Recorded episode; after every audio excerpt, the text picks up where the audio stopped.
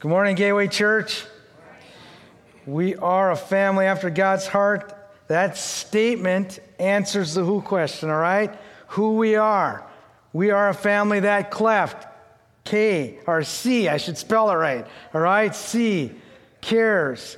L, loves, encourages, forgives, and speaks the truth, all right? But what about the what question? What is our mission? What is our vision? What is it that God has called us to do? Well, we are a family that, here it is, you've seen it, wins, builds, and equips. Those three words answers the what question. So when I say the word win, that word stands in, all right? You see it. What does that word stand in for? It stands in for evangelism. Wins the lost. Jesus said, I have come to seek and to save that which is lost. When he called his first disciples to be his disciples, he came down from Nazareth area in Galilee, upper Galilee. And he came down that, that, that, that hill and he came to the Sea of Galilee. And there he saw these four fishermen. And he called Peter and his brother Andrew. And they were casting a net. You know, it wasn't like this, but it was similar. They were casting a net right over the boat in the shallows. And sometimes that's how they fished. And they were bringing in the fish. And Jesus said, I'll make you fishers of men. His brothers are not their brothers, but James and John, they were brothers. They were in the boat, they were mending the net. And he said, Come follow me and I will make you a fisher of men. So Jesus has called us to be about his business, and that is to win the lost. You know, this net doesn't exist for itself, it exists to catch fish. So we want to ask the Lord, Lord, how can we see more people get saved through the ministry of Gateway Church? I want you to put this date on your calendar. It's a very important date. It's Sunday, October 15th at 6 p.m., right here. What we're going to do is have our first town hall meeting. You're going to say, well, what's a town hall meeting? Well, that's a meeting where people come and they, they interact, they ask questions. And what we're going to do is, is Pastor Joel and I, and Nathan and other leaders, possibly, but for sure us, we're going to get before you and tell you here's some of the goals as it relates to what it means to win. I'll talk to you a little more about what it means to build and equip. We're going to start talking about strategies and green light ideas and put down some, some plans and procedures and say, what is God doing here? What are the specifics? And we're going to be taking notes and we're going to be praying. It's going to be exciting. Because we're not going to win people primarily from Pastor Paul up here on the front. It's going to be all of us writing down some people that are in our sphere of influence saying, What can I do in the next three months, the next six months, the next nine months to build a friendship with them in a way that I can share Christ? And we're going to talk about fishing events that you're going to come up with. It's going to be your ideas, all right? And us together, we're going we're to win people for Christ. Amen? The lost.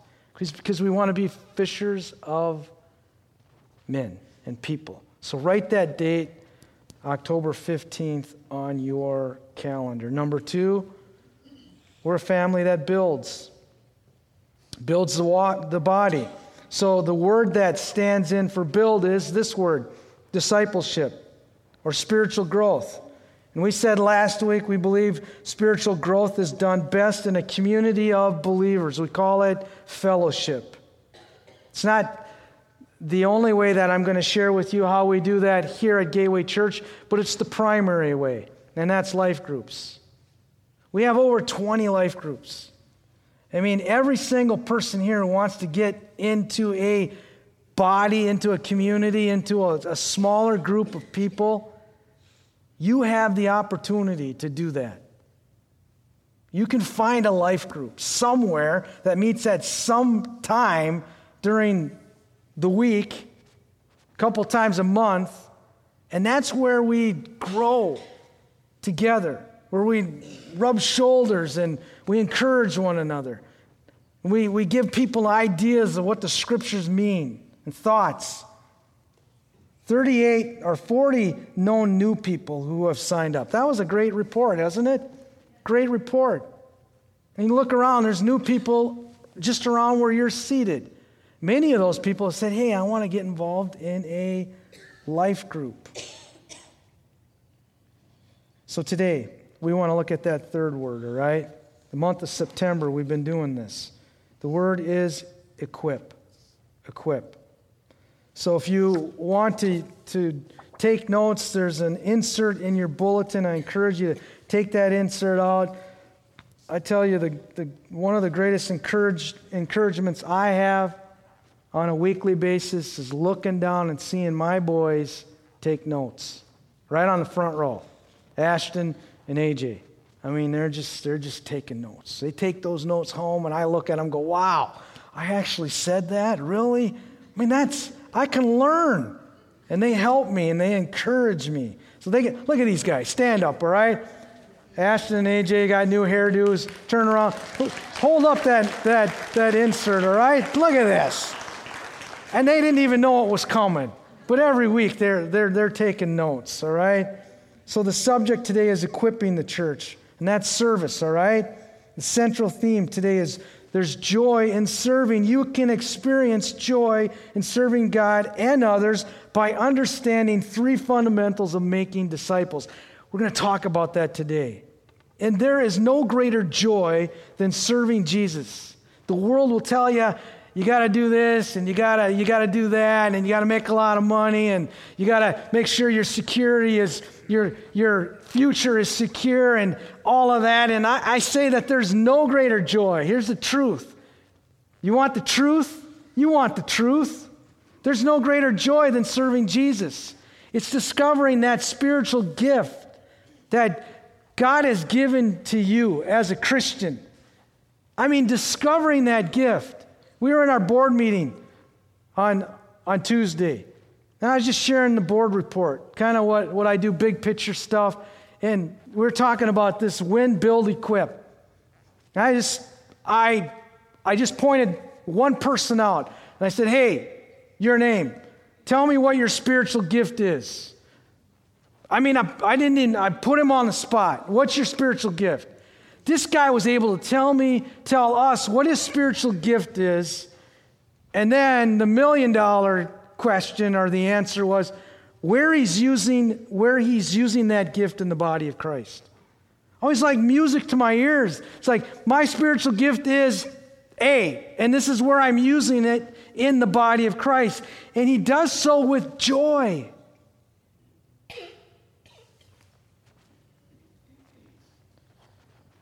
I'm going to challenge you, and we've done this, but I'm going to continue to challenge you. And I'm going to give you a verse that you know fairly well if you've been here at Gateway Church. I'm going to give it to you again as we go on. But I want you to know your spiritual gift. And I want you to use it in ministry. And that's going to be part of the town hall meeting. We're going to talk about spiritual gifts and how we discover them and and use them in ministry. Where's Dick McCormick? Dick and Sandy McCormick. They're probably serving in children's ministry right now. That, that's where they're at, all right? I mean, these guys serve.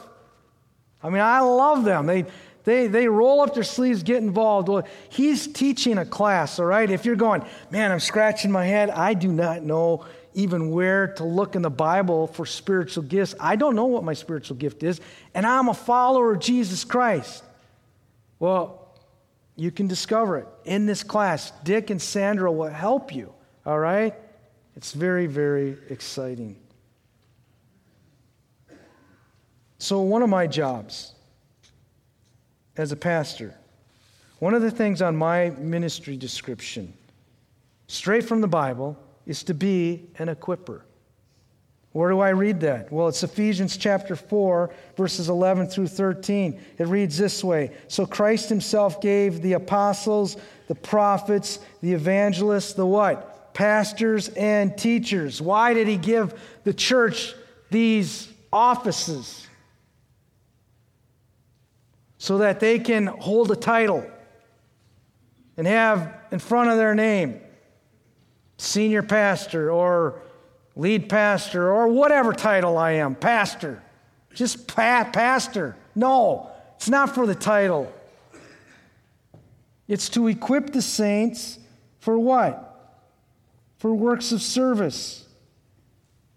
So if in some measure that if we're if you're not being equipped for for ministry, I mean you need to contact me somehow, some way and say, hey, I, you know, I just want to pull you aside, Pastor Paul. I love you, but I, I don't feel like I'm being equipped for works of service. Well, I'm going to stop what I'm doing, and I'm going to try to help you, all right?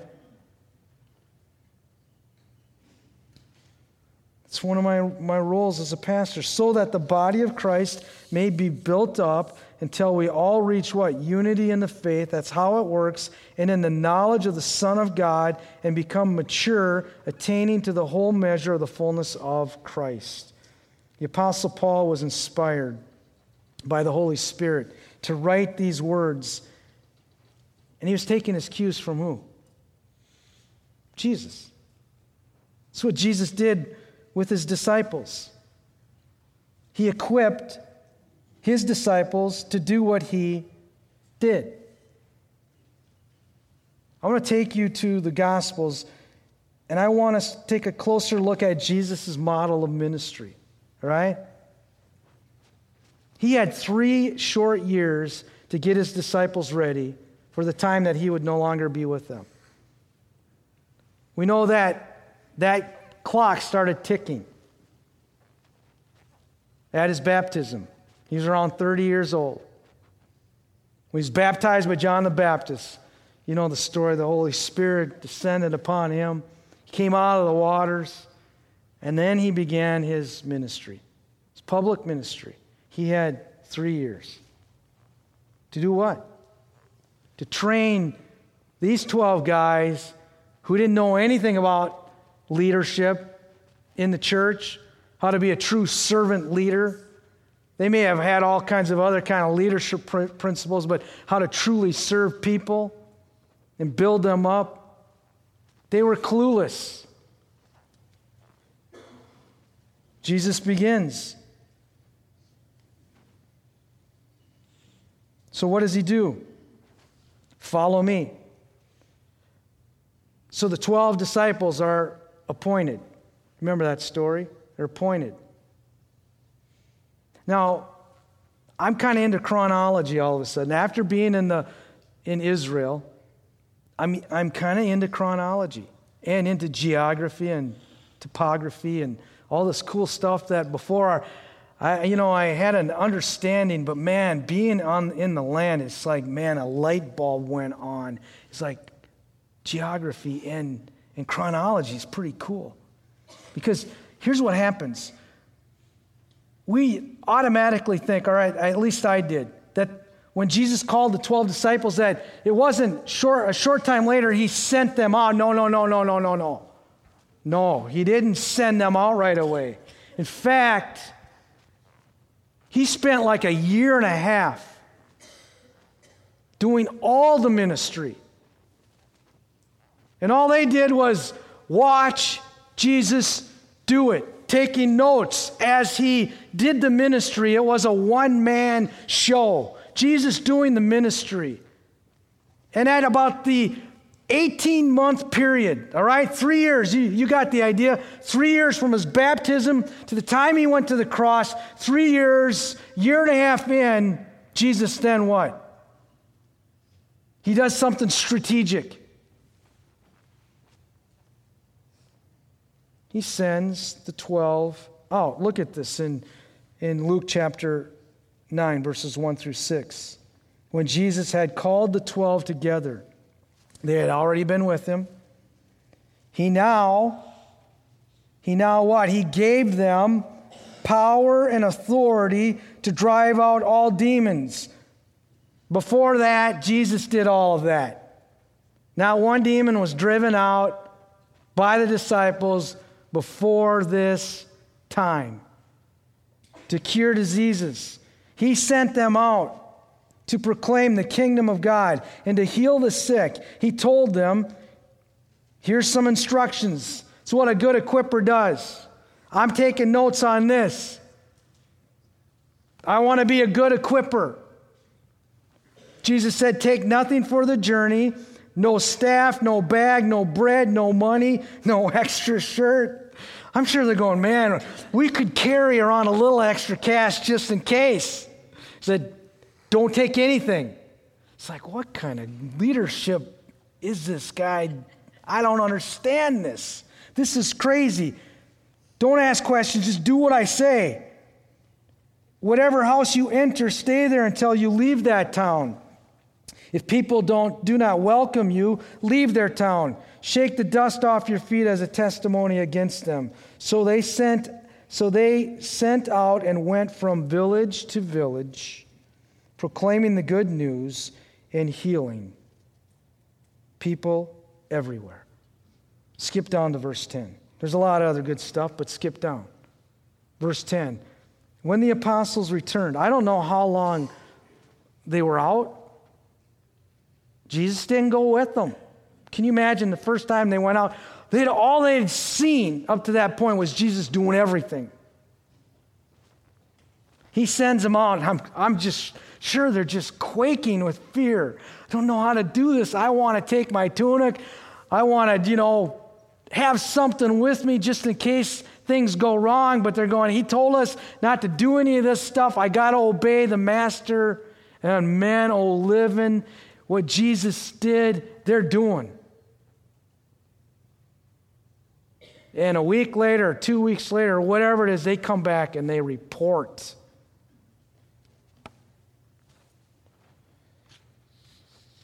A little context. Just stay with me for a moment. You're going, I'm into chronology, all right? I'm into some of this stuff, so you got to hang with me. Like I said, when we come to this point in Luke 9, it's approximately halfway through the three years. Up to this point, Jesus did all the ministry. All the miracles were, were miracles that Jesus did. All the messages were messages that Jesus preached. Everything was done by him. It was, in every sense, a one man operation, right? All the casting out of the demons, all the resurrecting people from the dead, all the miracles are done by him. And therefore, his ministry was, was isolated to wherever he was. I want to show the picture of, of Galilee right up here. This is the lake. This is where he called his disciples, right here. This is, Naz- this is Nazareth up in this area. This is Galilee. And Jesus, there's many villages in these areas. And it's not plains right here. This is some tough, rugged territory. And Jesus did all the ministry. And then he sends these 12 guys out, and they go throughout all of Galilee, right in here, doing what Jesus did. His ministry in Galilee, right there in that area, was, was nearly over. It's time for him to leave. So he's going to go south, all right? From here, his destination is to go south to Jerusalem. But you got to go up to Jerusalem. Before he goes, though, he has to saturate all of Galilee with the good news. He has to diffuse himself. He has to multiply himself to take the gospel to all the towns and villages of Galilee one more time. Maybe to some places for the very first time. And listen, in his humanity, we just think, oh, Jesus could just airspace himself to all of these places, not in his humanity. I mean, he could obviously do miracles and walk on the water, but to infiltrate all of this area with the good news of the gospel.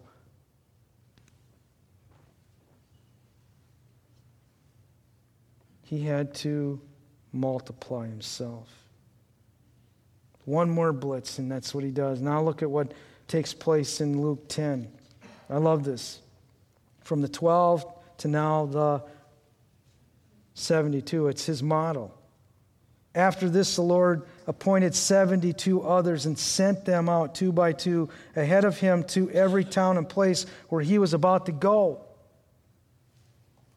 They were his forerunners, 72 now, from 12 to 72. He told them, The harvest is plentiful, but the workers are few. Ask the Lord of the harvest, therefore, to send out workers into his harvest field. Go. I'm sending you out like lambs among wolves. Do not take a purse or bag or sandals. That's what I told the 12. The same message is true for you. Do not greet anyone on the road. When you enter a house, first say, Here's the instructions peace to this house. If someone promotes peace is there, your peace will rest on them. If not, it will return to you. Stay there, eating, drinking, whatever you want, for the worker deserves his wages. Do not move around from house to house. When you enter a town and are welcomed, eat what is offered you. Listen now, verse 9 heal the sick. Thought that was just Jesus' ministry. Well, I thought that was just the 12's ministry. No, Jesus, his strategy is to go from 1 to 12 to 72 to 120 in the upper room to what? The thousands.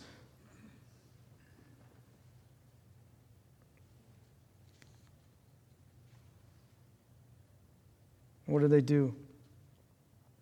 They did it. Verse 17 the 72 returned with joy and said, Lord, even the demons submit to us in your name. They reported. They did what Jesus said. They came back and they reported to Jesus what had happened. And their hearts were full of joy. It's like they could, couldn't contain the joy that was in their heart. There's a teachable moment there, and he tells them what to be excited about and what not to be excited about, but that's another lesson.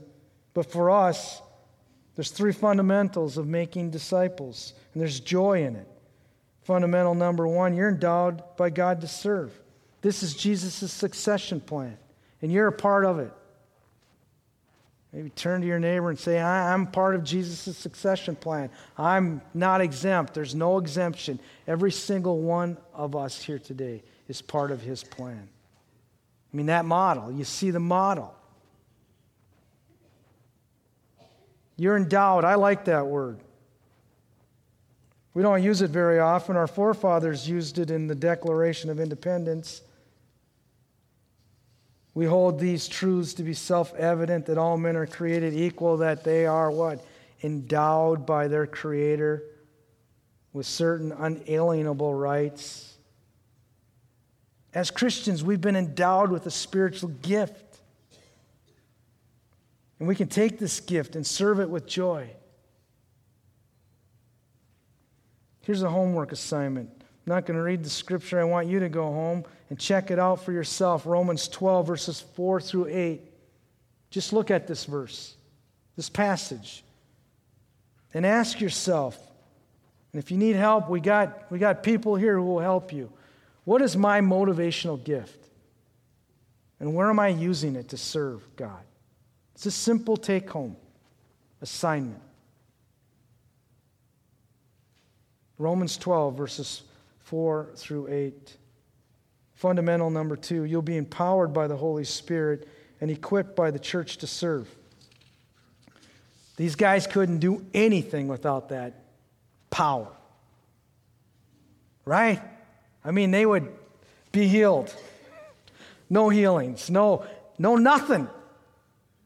They couldn't do anything if Jesus hadn't given them what? Authority and power. And He's given us that authority and power as Christians.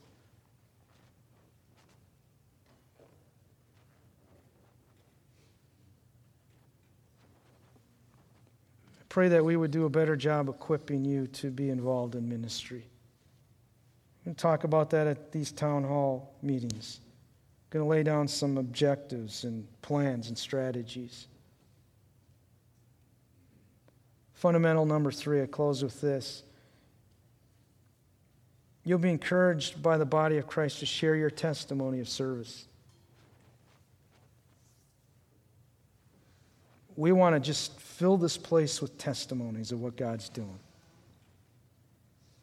We're going to close with a real live person other than Pastor Paul sharing a testimony of what God laid on this person's heart to do in ministry. It's going to be awesome. The Apostle Paul followed this pattern. John's coming on up. And I asked, I asked him to, to just share with us a ministry.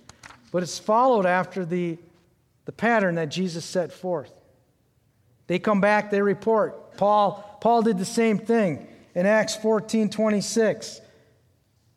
The church in Antioch, you can read the scripture, they sent him out to do ministry. He comes back and he gives them a report. Not only does he go to Antioch, but in, in, chapter 21, verses 17 through 19, he goes all the way to Jerusalem and gives a report. And so I've asked my friend John Jordan if he'll give a report. He's married to Michelle. They're fairly new to our body, been here about a year, and they started this crazy ministry called Share on Sundays. And you've probably been a part of it.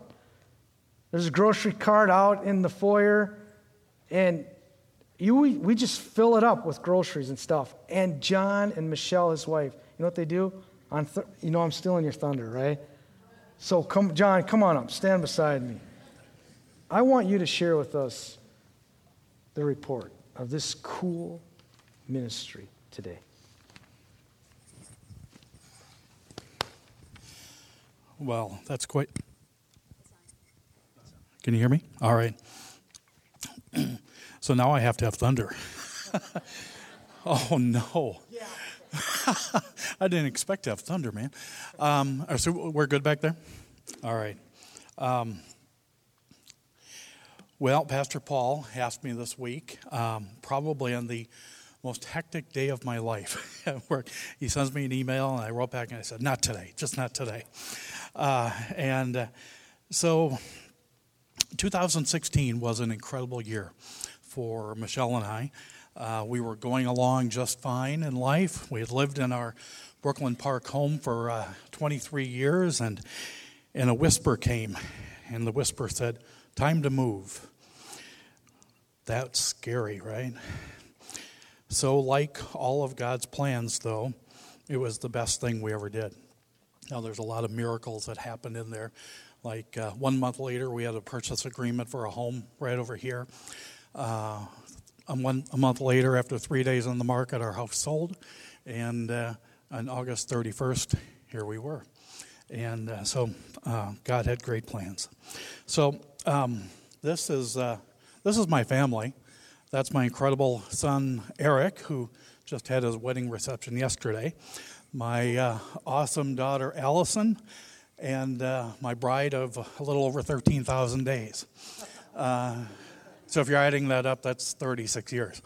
Um, a year ago, um, my daughter gave me this little little lady here, the uh, single most happiest person on the planet, bar none.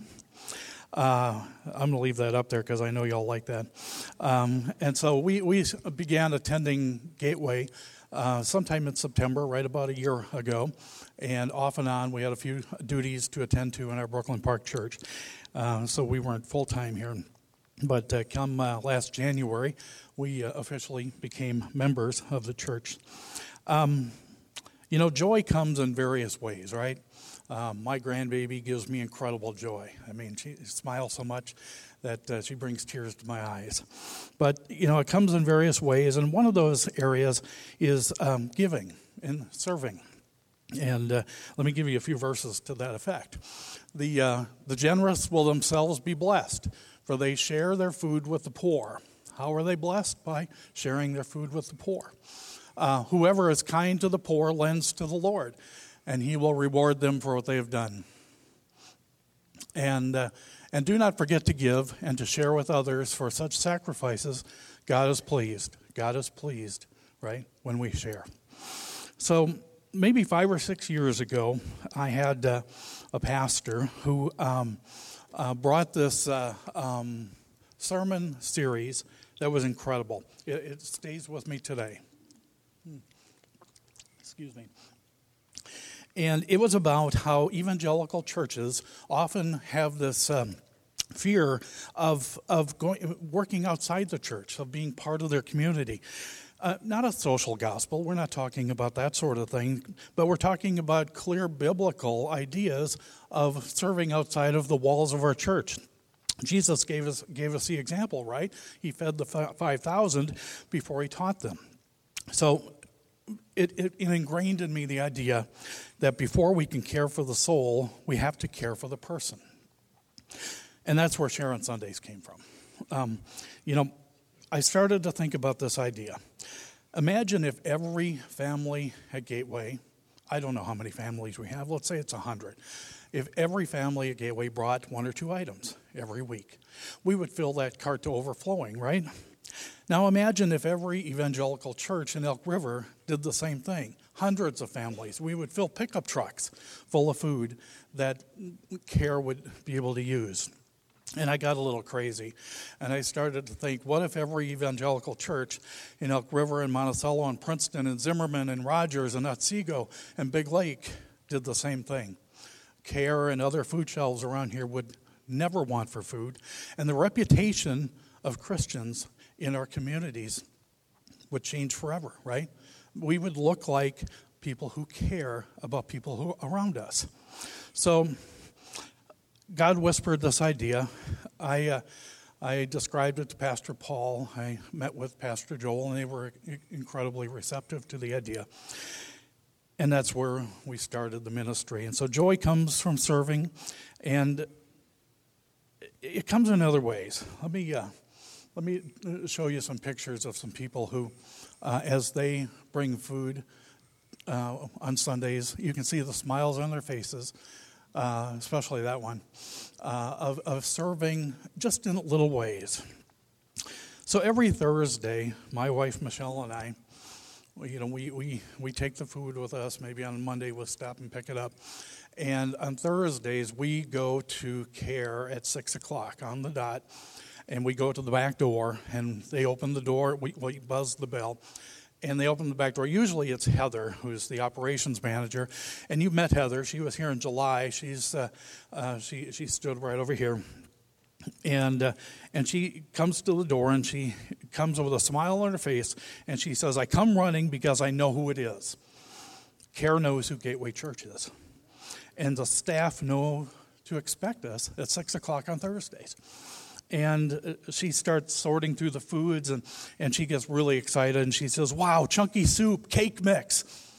Now, I've never been excited about chunky soup or cake mix, but she's ex- incredibly excited because these are foods that they don't normally get to offer the people who are there.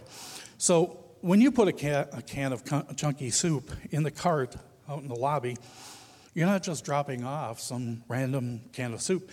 That can of soup is somebody else's miracle. That person that takes that can of soup home did so because they didn't have anything else themselves. Your family connected with them. Your family connected with people of care. And you were a blessing to someone in need, and I guarantee you they're thankful for it. God blesses your actions even with a can of chunky soup. So I can't tell you how important it is. Before we care for the soul, we have to care for the person.